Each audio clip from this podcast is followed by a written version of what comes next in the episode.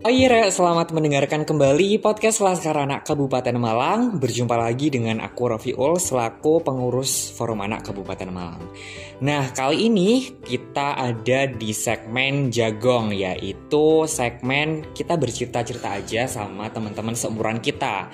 Nah, uh, pada episode kali ini aku kedatangan tamu yang spesial lah ya. Ini ada dia selaku ketua MPK dari SMA Negeri 1 Tumpang. Mungkin bisa perkenalan dulu. Halo Tias. Uh, halo. Uh, untuk Tias mungkin bisa kenalan dulu uh, nama lengkap, terus kamu tinggalnya di mana gitu, sama sekolahnya di mana.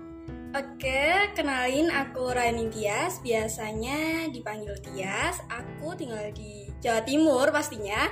Uh, aku tinggal di salah satu desa yang terbilang terpencil, terpelosok.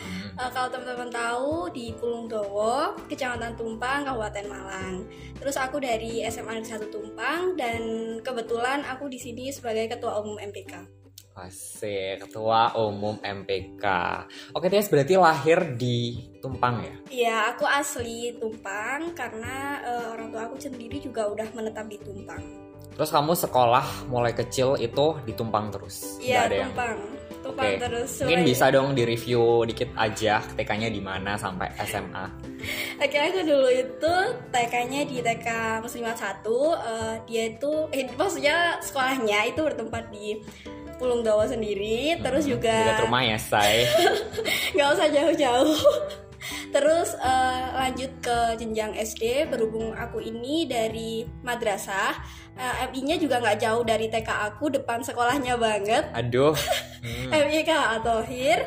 Terus uh, mulai ada perkembangan dari SMP-nya, aku SMP ke negeri, SMP Negeri 1 Tumpang.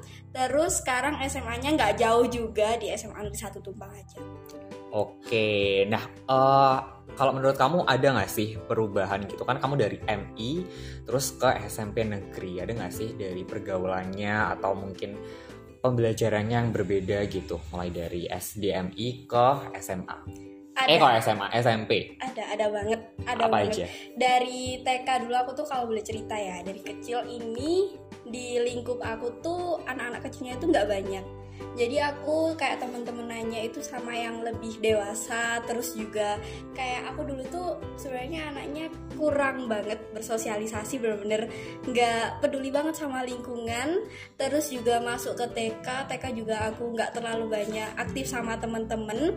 Terus masuk ke MI juga kayak gitu. Dulu aku sebagai ketua kelas tapi sosialnya itu jelek banget. Kurang ya iya bener banget kurang banget dan terus masuk ke SMP SMP negeri itu kayak please ini mimpi banget hmm. bisa masuk ke SMP negeri yang ketemu sama teman-teman yang emang dari TK udah kenal tapi nggak deket terus sekarang sama Rofil juga kan yeah. terus abis itu kenal sama teman-teman lain aktif di ekstrakurikuler terus juga kayak ikut-ikut beberapa event lomba meskipun nggak besar tapi itu bener-bener ngerubah banget sampai sekarang. Life changing ya biasanya. Ngerubah banget. Terus sampai uh, dulu itu pengen sebenarnya SMA-nya itu ke kota biar lebih berevolusi lah berprogres. Masa hmm. itu itu aja tumpang aja nih say.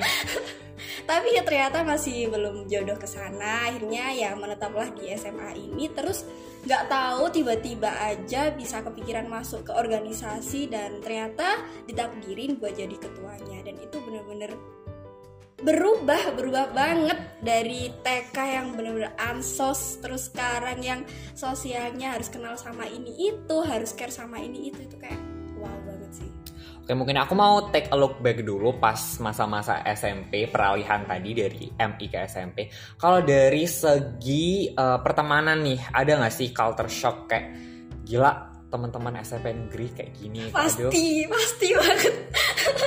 Apa uh, pertemanannya tuh makin baik, makin anaknya tuh makin diem-diem, apa makin nggak karuan?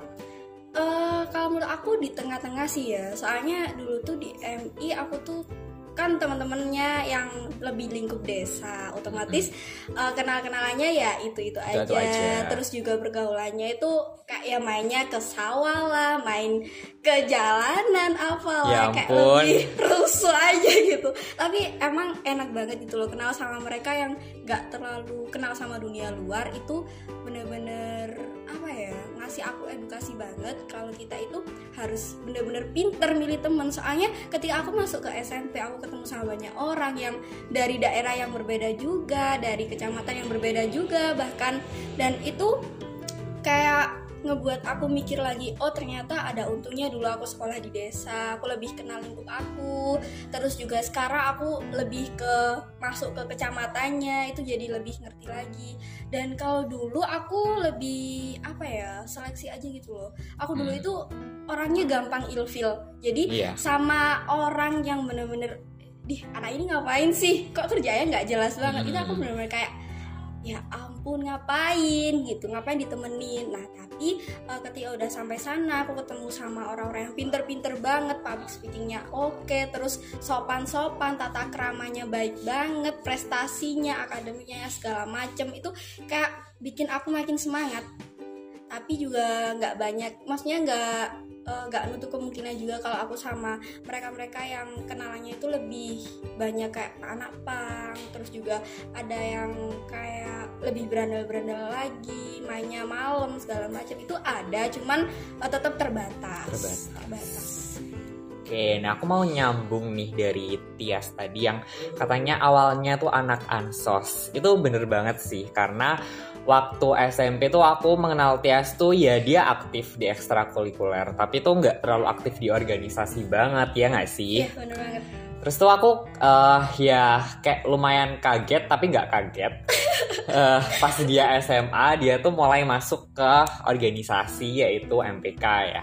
Mungkin bisa dong diceritain kenapa sih kok kamu tiba-tiba oh aku SMA mau join MPK.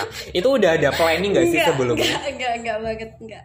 Dulu tuh kalau jujur ya, aku tuh bener-bener benci banget sama namanya organisasi. Bahkan Rofi dulu kan eh, analisis, ketua Yeah. OSIS. Itu kayak aku, apaan sih OSIS? Enggak banget lah ya gitu. Tapi waktu SMA ini, eh, aku kan ada deket sama temen. Terus temen aku tuh ngajak kayak, Yes, ayo dong gabung sama MPK. Terus aku tuh nggak paham, aku bener-bener kayak bodoh amat gitu loh. Aku dulu malah berpikiran kalau oh aku nanti di SMA mau jadi anak pendiam aja, nggak mau kenal sama siapa pun. Pokoknya aku mau fokus ke dunia akademik. Aku pengen jadi siswa berprestasi sana sini lomba Hmm. sana sini, mau olim.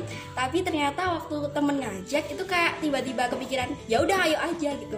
Kayak nggak ada bener-bener kayak kenapa sih ya aku dulu kok ikut? Kenapa Ya udah sih? jalanin dulu Iya. lah ya. Padahal dulu itu cuman pengen nemenin temen aku aja karena eh, menurut aku berhubung temen aku ini tuh kayak susah buat kenal sama orang lain. Jadi berhubung dia deketnya sama aku jadi ya udahlah yuk gas aja. Ditemenin dulu. Terus akhirnya seleksi-seleksi lolos.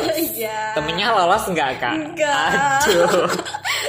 Malah temennya yang ngajak nggak lolos. Iya, aduh nih. sayang banget sih. Padahal harusnya bisa bareng-bareng. Terus ini nggak sih, aku denger-dengar banyak cerita kalau di organisasi SMA, OSIS, MPK tuh eh ini senioritas. Kayak sempet ngalamin nggak sih kamu? Eh, kalau dari aku sendiri pernah ngerasa kayak gitu. Cuman ya eh, emang eh, dikatakan wajar emang itu suatu hal yang wajar karena sering banget bahkan nggak dirasain aku aja mungkin teman aku. Terus juga teman-teman dari MPK lain dari osis yang lain itu juga ngerasa kayak gitu. Jadi nggak cuman aku aja di sini. Cuman dari tahun sekarang aku pengen kayak ngerubah udahlah nggak usah senioritasan. Buat apa sih? Kan nggak Iya. guna banget. Tapi kalau dipikir-pikir lagi adanya senioritas itu bukan suatu hal yang buruk ketika kita mengalaminya dengan baik ketika kita memandang itu dengan baik kayak gitu. Jadi ambillah sisi positifnya. Nggak usah ambil kayak oh senioritas ini buat eh, ngebully adik kelas adik ini kelas. buat pembalasan lah aku dulu diginiin kayak gini. Enggak cuman eh, kita dilatih gimana caranya kita kuat mental gimana caranya kita ngadepin orang masyarakat yang bahkan di dunia masyarakat ini lebih apa ya ngepukul banget gitu loh daripada di dunia organisasi kayak gitu sih. Tapi kalau dari kamu sendiri atau teman-teman kamu lah, ada nggak sih pas mereka tuh kena senioritas terus mentalnya tuh makin ciut gitu? Eh, sebenarnya dari aku kayak gitu. Cuman aku ngerasa akunya aja sih yang salah di sini kayak sebenarnya kakak kelas aku semuanya itu ngarepin yang baik buat aku. Jadi mereka ngelakuin hal itu itu pun juga bukan bagian dari senioritas menurutku yang sekarang. Karena mereka benar-benar ngajarin aku gimana sih kita harus ngehadepin problem kayak gini gimana sih kita dilatih mentalnya biar lebih kuat. Dan dulu tuh aku malah sempet kayak aduh aku nggak mau lanjut MPK lagi deh udah cukup setahun aja gara-gara gara-gara ini ya iya uh, tekanannya iya gitu bener ya. banget. Tapi ternyata kalau aku lihat sendiri ternyata akunya aja sih. Akunya yang eh, mentalnya mental mental tempe Yupi tahu. ya, itu bener-bener salah banget. Jadi kayak buat teman-teman sekarang aja ya yang emang mau join ke organisasi nggak usah ngerasa kayak aduh nanti pasti senioritas. Aduh nanti pasti ada eval yang kayak gini segala macam. Itu enggak sih tergantung kita. Gimana cara kita memandangnya gimana cara kita ngambil positifnya. Dulu aku emang di kelas 10 tuh ngerasa kayak Duh kok aku kayak dibabu ya? Kok aku kayak ngerasa disuruh-suruh ya? Hmm. Ternyata enggak. Enggak itu bukan suatu hal yang bener-bener ngebully Enggak. Itu hal yang emang Itu hal yang emang harus Harus kita tahu dan harus kita lakuin Dan itu pun eh, bener-bener ngasih edukasi, ngasih pengalaman di aku di kelas 11 ini. Sekarang malah kayak kalau aku ngerasa dari kelas 10 ke kelas 11 itu perubahannya naik drastis banget. Kayak rasa kayak aku dari MI ke SMP itu bener-bener berubah gitu. kayak ini ya apa namanya self developmentnya Iya. kerasa banget Bener banget. Terus waktu kelas 10 nih udah mengalami seleksi. Eh by the way seleksinya tuh apa aja sih? Kalau boleh diceritain. Panjang nggak sih? Berapa lama? Panjang. Bahkan tiga bulanan. Oh my god, tiga bulan. serius Iya, tiga tiga bulan. bulanan. Ngapain aja tuh tiga bulan? Gila. Kalau di SMA Tumpang sendiri eh, itu ada rangkaian-rangkaiannya mulai dari kayak bimbingan mentalnya, terus mulai disiapin buat tes tulis tes tulisnya, tes wawancara, tes wawancara sama guru juga untuk yang calon ketua umum calon ketua umum, terus ada diklat ruangannya. Kalau di MPK ada tambahan sidang sidang legislatif. Diajarin caranya sidang yang benar kayak gimana. Terus juga ada diklat lapangan bareng osisnya. Jadi rangkaiannya panjang banget banget. Bahkan yang di kelas 11 yang sekarang kelas 11 itu ada online-nya karena ya masa pandemi nggak bisa buat ketemu offline. Dan itu pun lebih berkesan banget sih ngasih pelajaran yang beda aja dari tahun ke tahun Kalau kamu waktu waktu proses seleksi tuh yang berkesan tuh apa? Mungkin pengalaman-pengalaman lucu atau mungkin dibulinya gitu ada nggak sih pengalaman yang berkesan sih, gitu? Kalau bully enggak, bener-bener gak kerasa. Cuman eh, paling yang sampai sekarang kepikiran itu kayak gini. Aku berangkat dari setelahnya sekolah berangkat, kok nggak ada pikiran pengen keluar ya? Kok justru waktu aku udah keterima kok baru pengen keluar? Padahal eh, masa-masa LDK itu dipush Di banget, push banget. dipush banget. Tapi waktu itu malah malah nggak kepikiran buat Iya, memburukan diri iya, ya. nggak kepikiran sama sekali justru kayak lebih ayolah bareng-bareng kita Hmm. nanti keterima bareng kok kayak gitu sama teman-teman padahal kalau dipikir-pikir nggak mungkin lah semuanya keterima pasti lewat seleksi dulu kayak gitu. dan itu sih yang benar-benar berkesan banget aku berangkat dengan pikiran kayak aduh nggak mau deh. Nanti kena bimen lagi nanti Hmm, dimarahin lagi hmm. nggak mau deh. Tapi ujungnya ya. iya tapi ujungnya di sana juga dijalanin aja. Orang pasti kayak mikirnya aduh kayaknya aku nanti nggak bakalan pulang deh. Aku nanti kalau kena bimen aku nangis di sana gimana ya? Aku dulu mikirnya kayak gitu. Tapi ternyata setelah dijalanin dijalanin dijalanin akhirnya juga selesai kan sampai sekarang juga selesai. Habis ini juga lengser gitu kayak ya udah jalanin aja nanti juga selesai kok. Tapi sempet nangis nggak? Ada nangis nangis gitu nggak? drama nangis pasti banyak Banyak ya. Hmm, Biarkanlah jadi rahasia. Terus oke waktu dinyatain eh, keterima terus ada sertijab segala macam. Kamu kan nih baru ya di organisasi hitungannya. Kaget nggak sih? kaget Apa kaget nih? banget Tugas-tugasnya gitu ya. kaget banget kelas 10 itu bener-bener kayak hah aku keterima apa sih yang diunggulin dari aku gitu loh soalnya aku dari dulu tuh kayak apa ya nggak pernah menghargai diri sendiri lah dibilangnya. Karena kayak oh pasti masih ada orang lain pasti masih ada orang lain yang lebih dari aku kayak gitu. Tapi waktu diumumin Rah ini Tias keterima sebagai anggota MPK itu kayak wow banget. Ini pencapaian kayak aku dulu anti organisasi loh. Ternyata sekarang bisa masuk MPK itu sih kelas 10 ya. Sampai nangis banget karena ada sesinya kayak apa ya kita uh, disuruh buat ingat kesalahan kita. Kita harus berprogres ke depan segala macam gitu. Uh, terus akhirnya dipanggil lah satu-satu namanya yang keterima dikumpulin di satu ruangan. Kayak wow banget sih Ra ini Kias bisa sampai sini. Terus kelas 11 ngelawatin gimana caranya ngasih tahu MPK ke kelas 10 terus juga gimana sih caranya buat manajemen waktu lebih baik lagi? Itu kayak flashback ya saya hmm. parah banget. Dulu jadi keinget kayak ya oh aku dulu masih seleksi menjalani seleksi. Masih gak bisa apa-apa gak ngerti organisasi itu apa. Terus sekarang harus ngajarin organisasi ke adik-adik. Itu kayak wow banget sih. Bener-bener wow. Nggak bisa nggak bisa berkata-kata kayak terima kasih banget aja sih buat diri sendiri buat udah diri mau sendiri. bertahan sampai sini. Gila gila gak sih? Self developnya keren banget. Terus uh, ini gak sih tugasnya MPK tuh ngapain aja sih? Selama kamu kelas 10 ini gak ada yang kamu kan baru ya hitungnya kamu yeah. ngerasa nggak kalau oh ternyata tugasnya MPK ini ini ini ini segala macam gitu. Iya yeah, uh, ngapain aja? iya soalnya kan di SMP juga nggak ada MPK hmm. terus juga baru tahu MPK apaan sih MPK kayak gak guna banget gitu loh. Ternyata baru tahu kalau MPK itu kan uh, singkatan dari Majelis Perwakilan Kelas. Nah aku kira tugasnya itu ya cuman kayak nolongin temen yang lagi butuh solusi. Karena dulu motivasi aku juga karena uh, tergiur. Katanya hmm. MPK itu yang ngasih solusi segala macam mengevaluasi gitu kan ngasih saran-saran.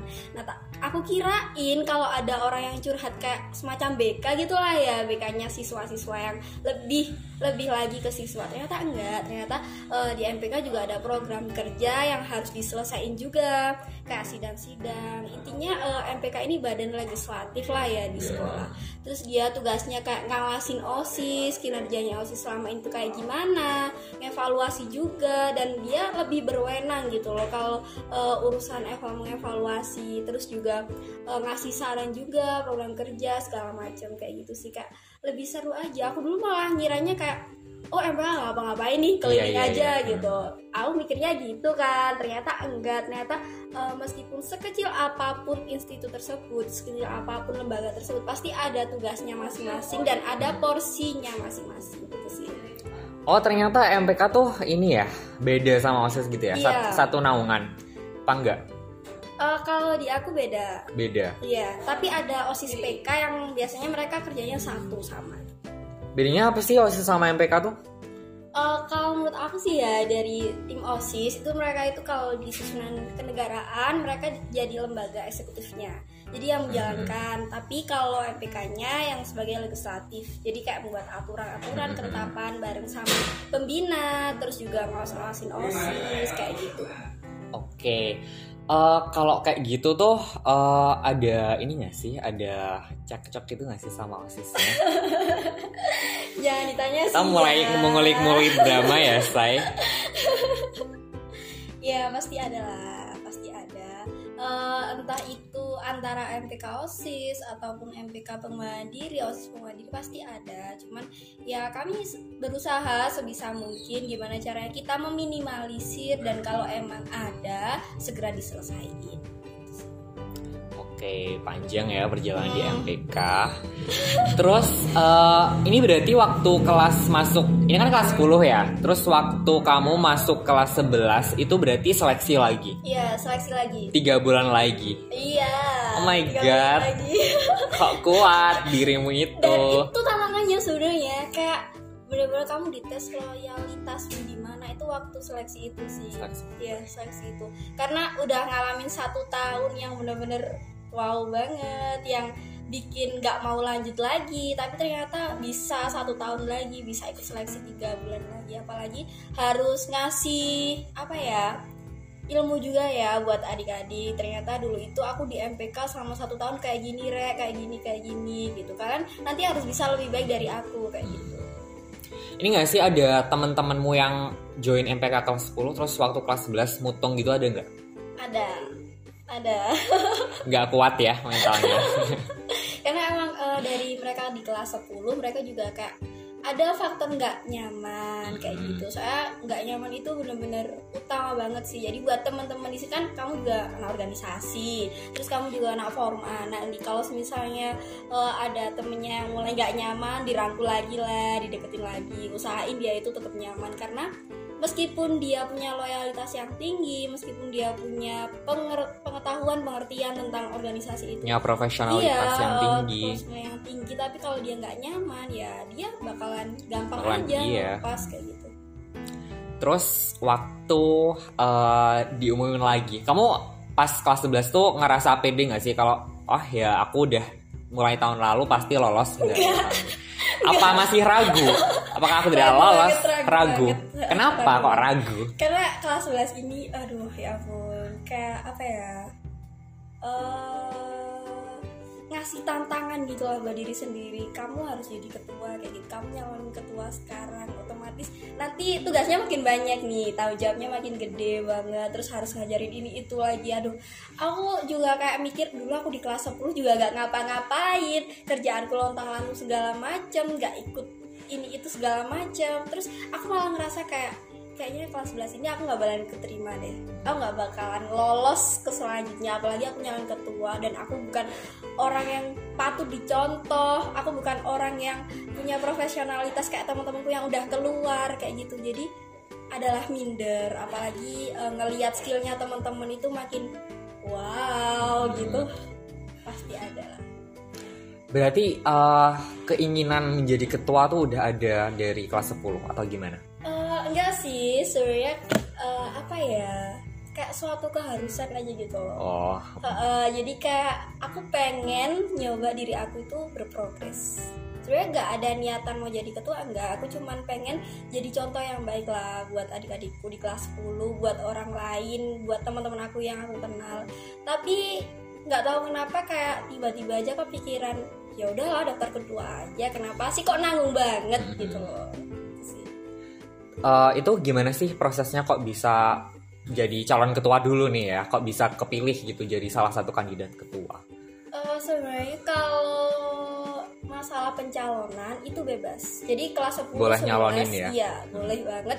Siapa pun udah nanti masuklah ke tahap seleksi seleksi seleksinya sama kayak eh, mau masuk anggota, cuma yang beda di sini kalau calon ketua itu dites sama langsung sama pembinanya.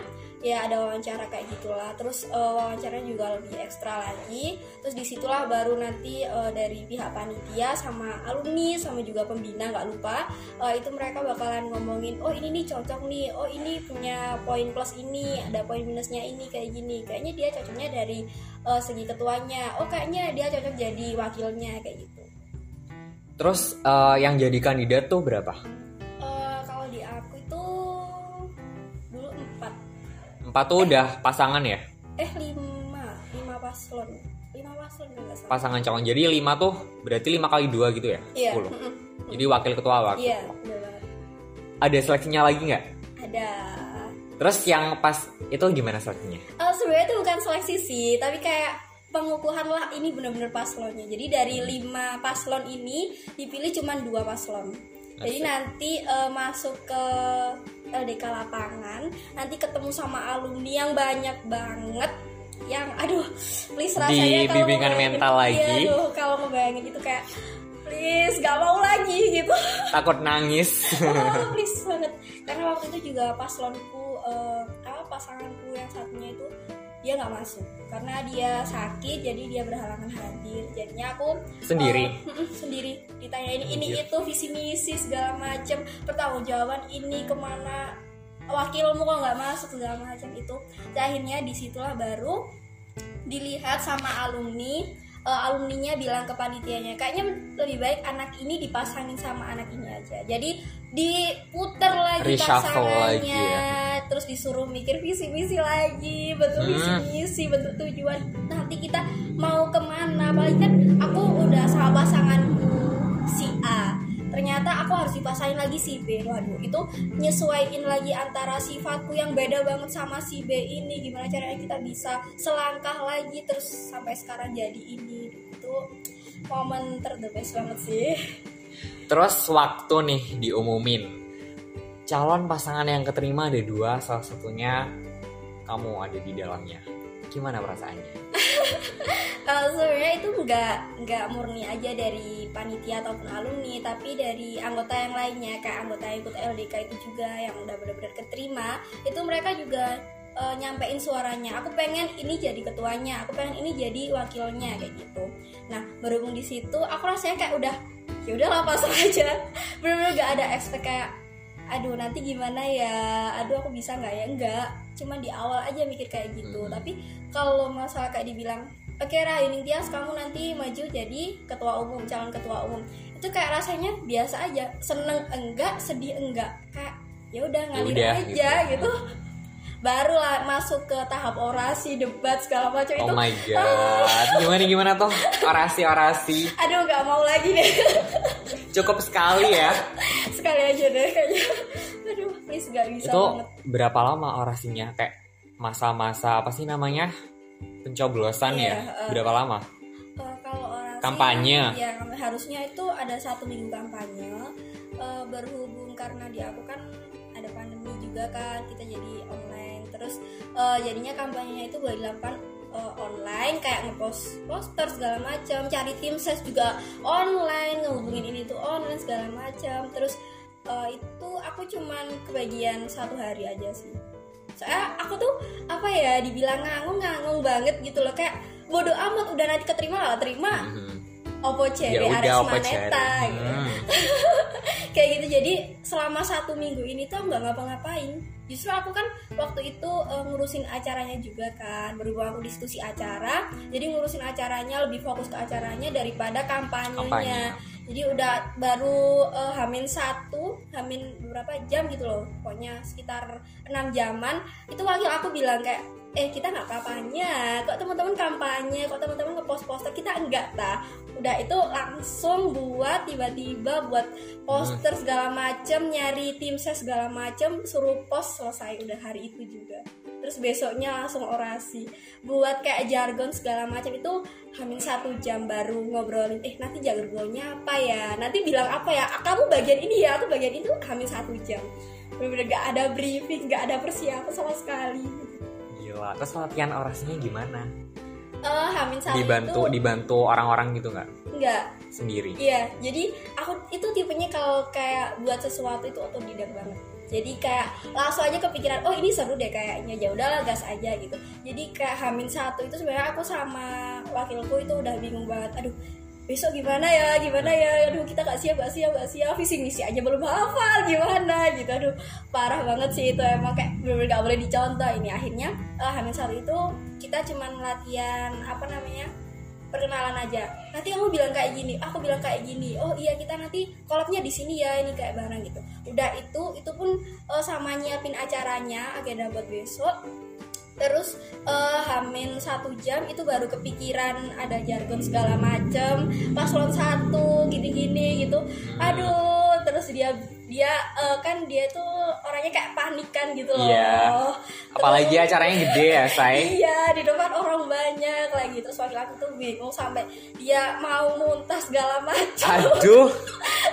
Saking nervousnya ya ampun. Terus ya gimana cara kita ngelola lah diri kita bareng-bareng gitu udah bisa bisa. Berhubungan waktu itu aku paslon satu kan pertama kali. Mm-hmm. terus ngehadepin orang-orang yang kritis banget kakak kelas kritis gurunya kritis teman-temannya kritis. Aduh please ini masa-masa apa kayak gini? Jangan-jangan lagi deh kayak gitu. Ada debat-debatnya juga ya? Ada ada debat.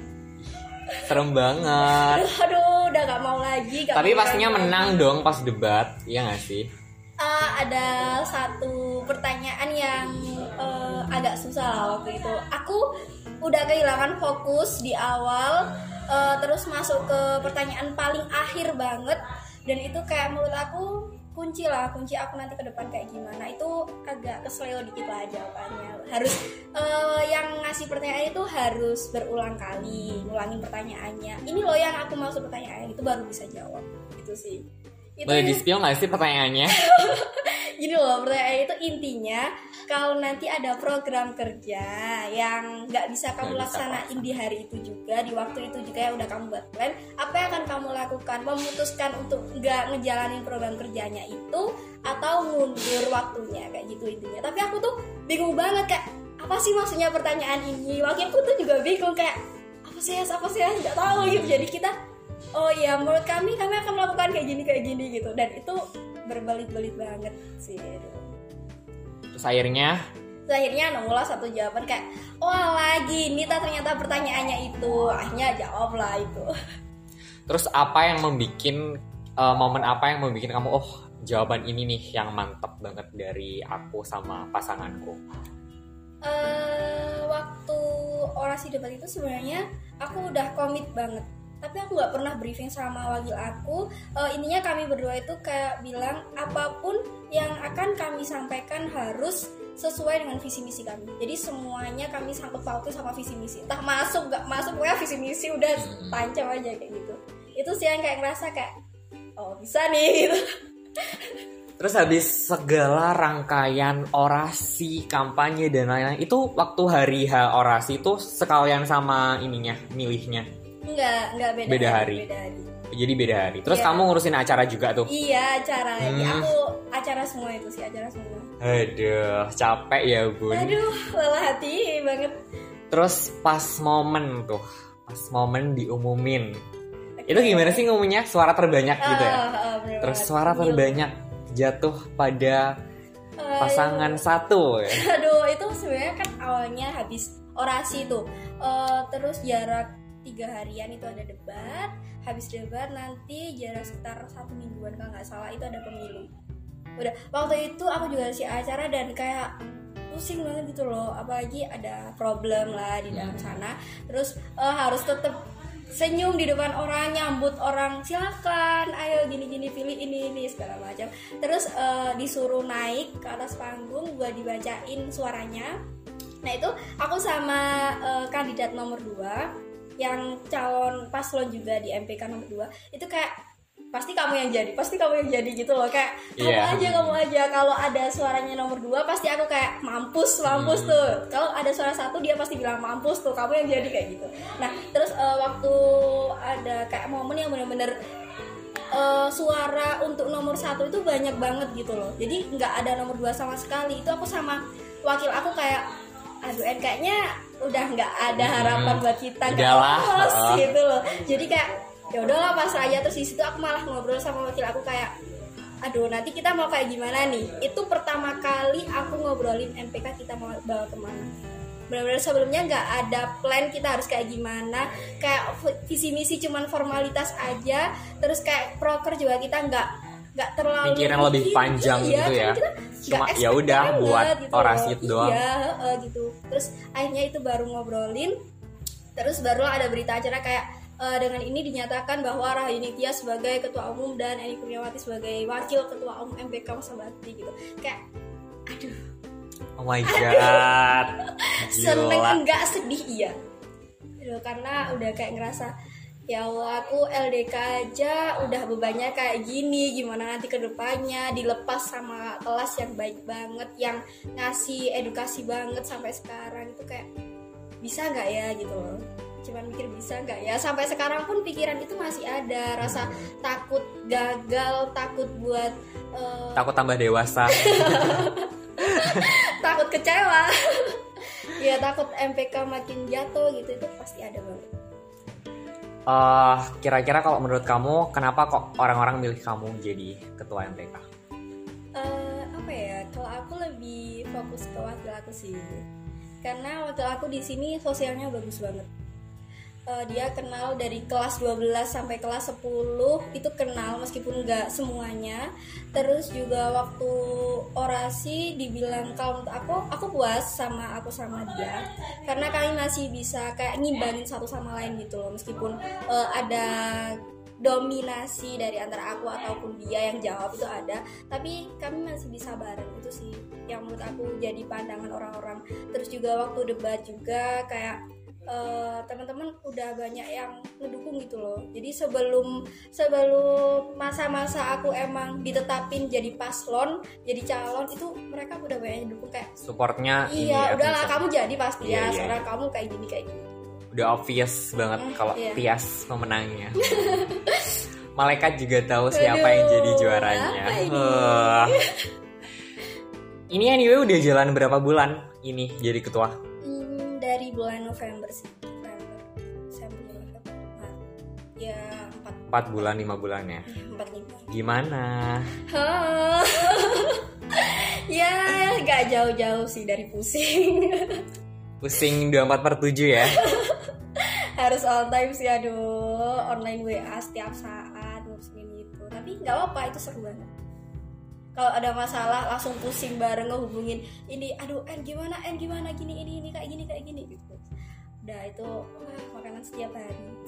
Udah bisa ngerasain manfaatnya jadi ketua MPK gak menurutmu? Udah sih. Udah ya, Udah. benefitnya udah banyak dapet gitu ya. Iya udah kerasa.